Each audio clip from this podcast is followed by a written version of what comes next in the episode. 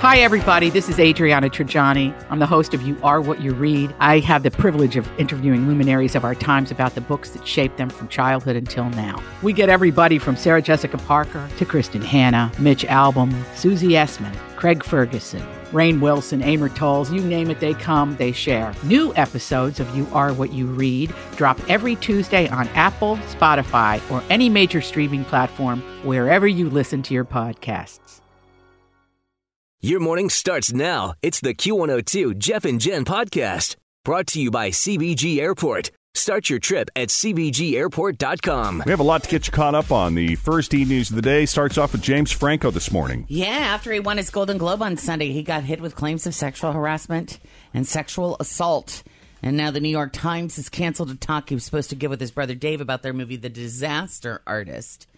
The Times said, quote, given the controversy surrounding recent allegations, we are no longer comfortable proceeding. So Michael Douglas gave an interview to Deadline.com to deny a claim by a woman who says he um, pleasured himself in front of her supposedly 30 years ago when she worked for him. 95 year old Marvel Comics legend Stan Lee is the latest celebrity also to be accused of sexual misconduct. Victims are home care nurses who Oh, say, yeah? who say he asked them for different kind of favors, walked around naked and groped them.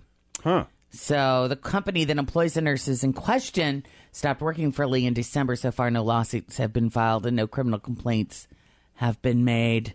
But Stan's attorneys say the company is trying to shake him down privately and they're going to fight to clear his quote, stellar good name.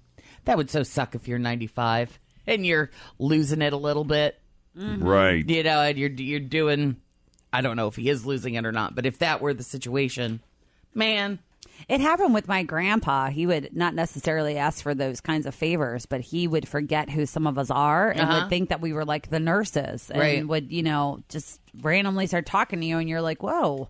Ha- They have sometimes have no idea. Right. John Dickerson of Face of the Nation is going to replace Charlie Rose on CBS this morning.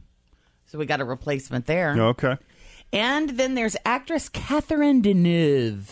Do you know who she is? Doesn't yeah, that name sound she's, a- familiar? she's like from my mom's generation. okay. She was one of a 100 female French writers, performers, and academics who signed a letter denouncing the Me Too movement as a witch hunt and championing a man's right to hit on and even offend women.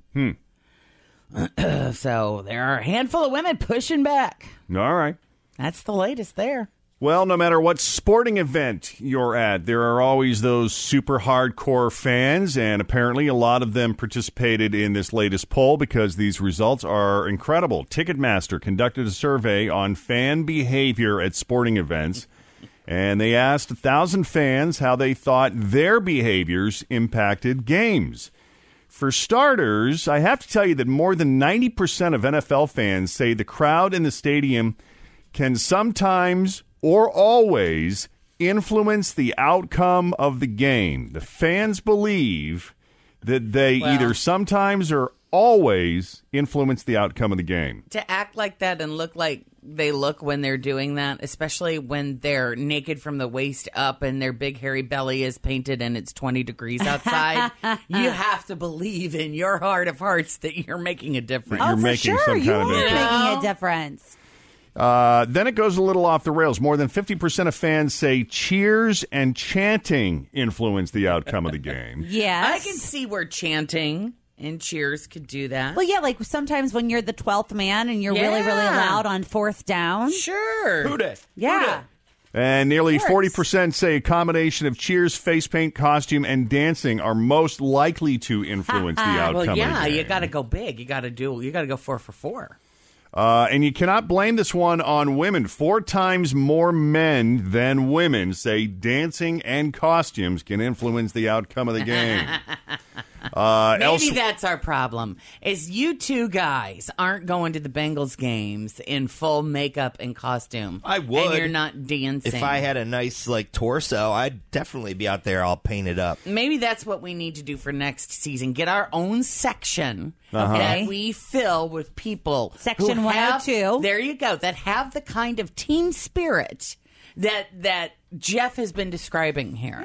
Yeah. And show up at the game. If I thought there was any science supporting this, I'd probably consider it. You and science. Sorry. This is the yeah. one time Look you at like me. science. you and Science. science. Elsewhere in the poll, 40% of NFL fans say they are superstitious, and 30% believe their game day rituals and superstitions can influence the outcome. Because really, it's all about you. It has nothing to do with their abilities or how well they play. This is the problem with the Bengals. It was never the coaching.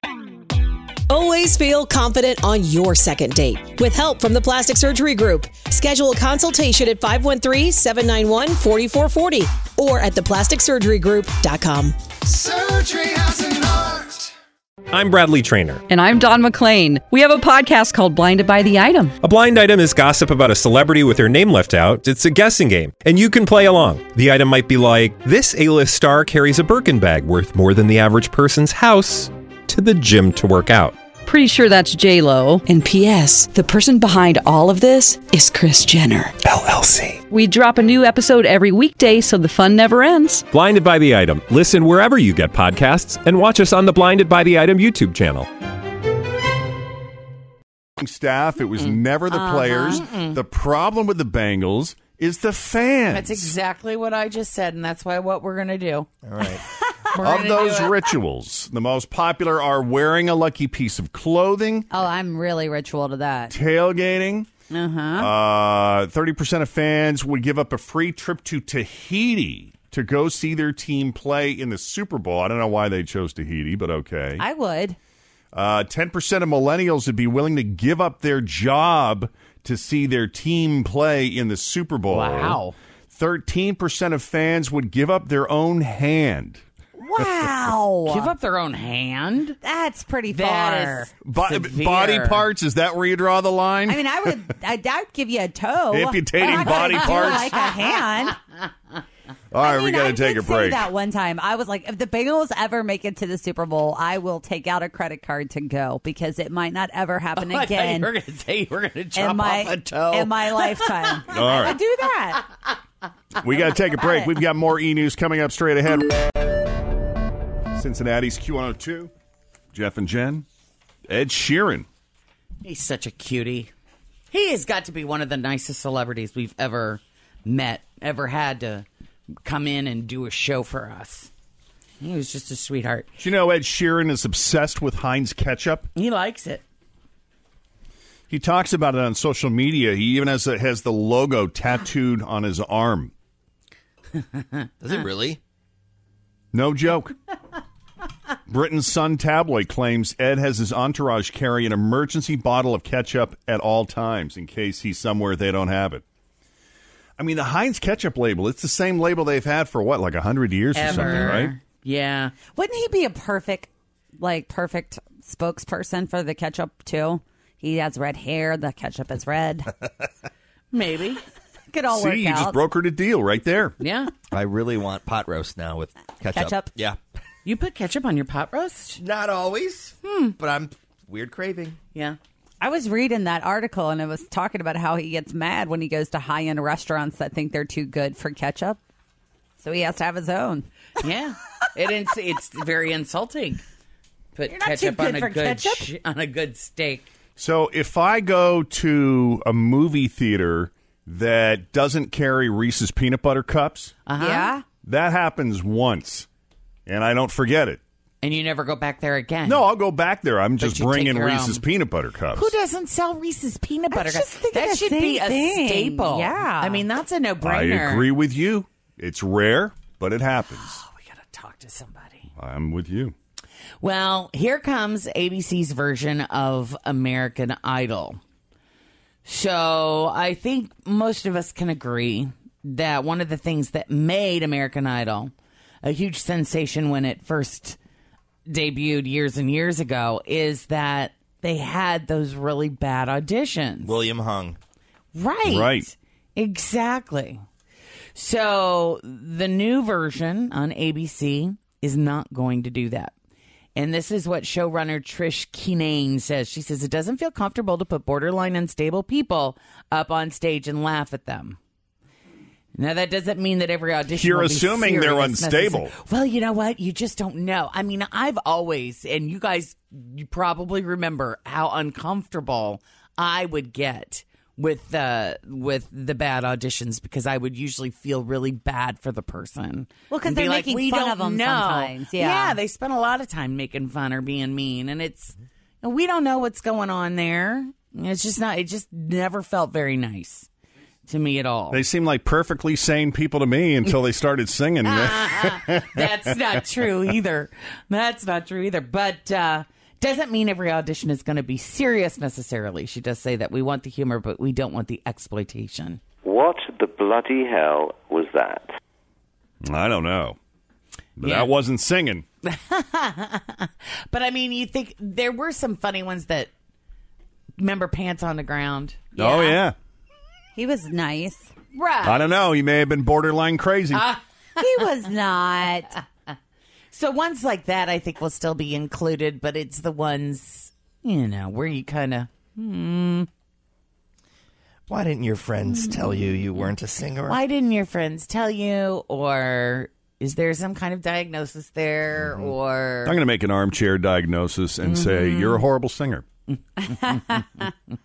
A film historian was doing a TV interview about the Golden Globes on Sunday via Skype, and his son walked in and interrupted it. A lot of it is visual. You know, the kid is playing with toys, waving at the camera, and so forth. But it's it, I cut down this audio so you can hear a few spots where the interviewer and the boy were talking to each Has other. it been quite divisive because of these allegations of sexual harassment towards men and women? Uh, that's my child. Excuse me. Oh, he can, Uh, he, he- yes, he, can I- come in. It's not a problem, Daniel. We're quite happy Oh, to have okay. youngsters on the program too. Oh, okay. He wants to be part of this. Hi. Uh, excuse me. right, my little child. yes, that's great. Great speaking to you and seeing your son as well, Daniel. Thanks so much for joining us from Berkeley. Thank you very much for having us. Bye. Bye. See, that dad was a little more chill. Cute. Yeah. After the that other interview put dad. him at ease. Yeah. Remember that one dad when the kid busted in Right. and the mom was like, oh, God. where she like dove? She did, yes, and got the baby and the kids at the door. Yeah. Uh, President Trump weighed in yesterday about possibly running against Oprah in the 2020 election. He says he would beat her, but he doesn't think that she's going to run. Yeah, you know, Oprah would be a lot of fun. I know her very well. You know, I did one of her last shows. She had Donald Trump, this is before politics, her last week. And she had Donald Trump and my family. It was very nice. No, I like Oprah. I don't think she's going to run. Yeah, I don't think she's going to run either. The more I think about it, I think he's right. See, I, I don't. I don't think she. I don't think she really wants that job. I don't think she wants would want to do what she would have to do to do the job. Sometimes it's not very fun stuff. Well, she's going to have to be inauthentic. And she not can't be. nice. She can't be her true self at all. And that i- if she said what she really thought and what she really wanted to do, and you That's just the gotta- key. You got to play. Well, you got to play too many games in politics. But I just think about when she's talking about all of these moments that she remembers from when she was a kid, like watching the first black man accept an Mm. Academy Award. And I think to myself, like, if anyone can be possibly the first African American woman president, it could be her. Or Michelle Obama, yeah. Wouldn't she want to? To do that for future women of um, little girls of America, And that's going to be, I mean, and that's going to be her struggle is I do believe that Yeah. she, I think if she feels the call, I think she can do it, I man. think she's going to want to do it. But then on the other side, when you bring in, you know, it's the, it's the tear between the heart and the mind. Mm-hmm. It's like her heart might be in it, but her brain is going, this is going to be hard. I think Oprah can do anything she puts her mind to. I just don't think she wants it. Will she bring her cast of characters with her? So will she have like Dr. Phil on the support staff? Yes. And, uh, what was She'd the- be Secretary of Health and Human Services. the really inspirational woman. I can't think of her name, but she was kind of- Oh. those last few years she was on there a Iana lot. or Yeah. Mm-hmm. Ileana or whatever her name is. Yeah.